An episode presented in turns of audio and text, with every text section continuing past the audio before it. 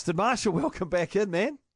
Yeah, good morning, man. I knew that that was going to be on the tip of your tongues. It was uh, going on swimmingly, wasn't it, until the disappointment of last week. So, out of Survivor. Yeah. What a shame. Well, I mean, they sunk everybody there as well. And uh, I saw, you know, I, I, saw Tana on the news la- last night, and I think it was Ross Carl was asking him questions, and he said the whole, oh, and they replayed a bit of Tana at the end of the game last week, and he was just sitting, making, it was just this stony face at the end of the game in the coach's box.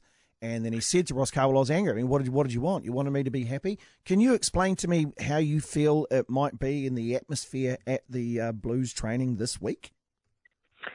Well, look, I think we all know that the way that Tana played the game, he he was a tough, uncompromising player, and I obviously had him as a captain as well. Mm. And he wasn't the type of captain that uh, motivated players with words. He motivated them with actions, and I'd imagine uh, he had some words to say, but it was more the the actions that he put in place during training this week that um, he, he he would have shown his team how disappointed he was. Look, I, I really feel for Tana. He he, he is a good coach. The word around is that um, you know he knows the game. He's not long out of it, um, and, and, you know the, there's no doubt about the fact that he wants more out of his players, and uh, for them to deliver a defensive performance like that.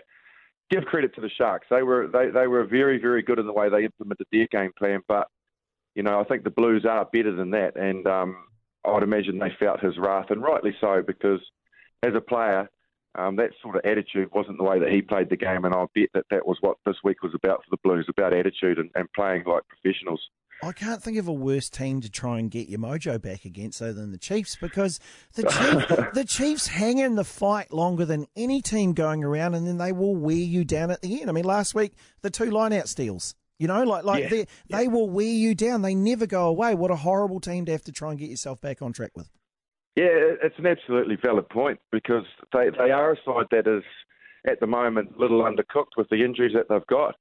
But um, there's no doubt about it that, that, that's not affecting them, and that's the culture that, that they've built up. And I've, I've spoken about that um, um, previously in, in, in, our interviews that because of that culture, their injuries won't affect them as much as other teams. And no doubt about it, they, they will wear you down. Look at the Highlanders um, last week; they they they won the key moments of the match. Maybe they didn't win statistically um, or even over the, the whole game, the, re- the, the, the, the sort of common moments in the game, but the real big moments, they were very good at winning. You mentioned the, like, the two lineouts and defences when they had to stand up, they had to stand up. So you're right. if the Blues think they're going to go into a game where it becomes free flowing and they can express themselves and there'll be uh, a bit of flamboyant rugby, the Chiefs won't let you do that because they're too well disciplined. So it is not the ideal game for them to try and bounce back. And they this is the longest winning streak um, out of any Super Rugby team uh, in the competition that, that, the Chiefs have over the Blues. 13 wins the Blues have got. Um, oh. The Chiefs have got uh, 12 wins and a draw. So, you know, history's against them as well. Yeah uh, Ofa Tu'ungafasi and uh, Matt Duffy are back in there. But there's a man playing first five uh, for the Chiefs, and this was one which has been a big thing of the year. Is it fullback? Is it first five? It's fullback, first five. Some rocks, some diamonds. What do you make of it? Where do you think he goes? Uh, look, I think I've probably said to you guys if the jury's out for me, I, I, I prefer to see him with more time on the ball and, and in a bit of space. Um, I think that's where he showed last week in the Highlanders game when the ball went behind him or he got turned around or they got a turnover um, when they're not in structured play, that's where Damian McKenzie was, was at his most dangerous, and he just created things because he had a little bit more time without defenders in his space.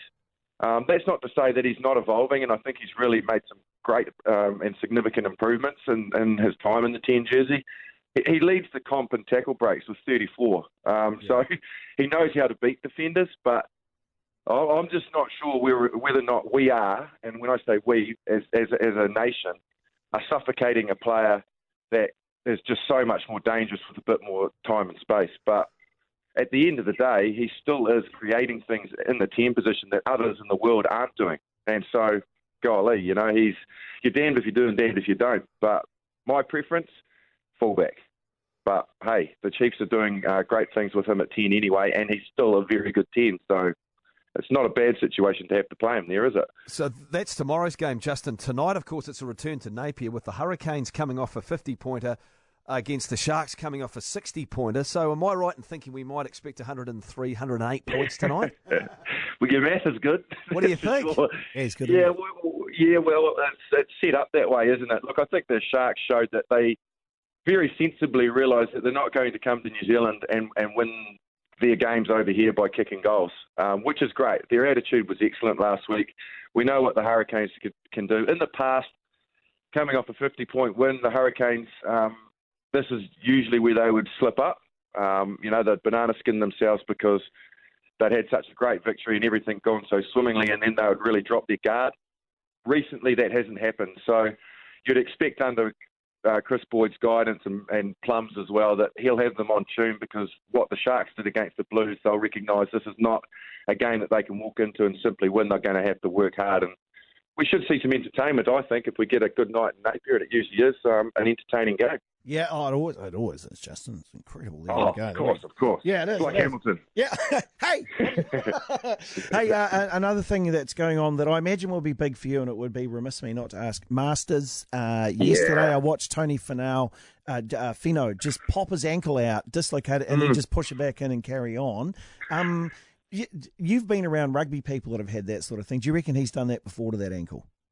He has to, yes. There, there are some uh, people uh, in sport floating around that uh, have these injuries that you can sort of knock back into place that they, that they are loose in the joint. There's no way that uh, if he's done that properly that he'd be able to pop it back in like that. How amazing was that? That I know. he, he goes running after an incredible shot and then rolls his ankle. Um, and then and then the drama of uh, the likes of Tom Watson and Jack Nicklaus going so well in the par three contest, and then again Tiger Woods, and now Sergio this morning. How good is, is is golf in the modern day? You know, it's so entertaining, and particularly with Tiger back in, you Yeah. just want to sit and watch it. Yeah, exactly. Maybe the course was deceptively flat, and that's how he, he wrecked his ankle. Just uh, very quickly before you jump out of here, give us the winner. Who wins? Who wins the Masters from here?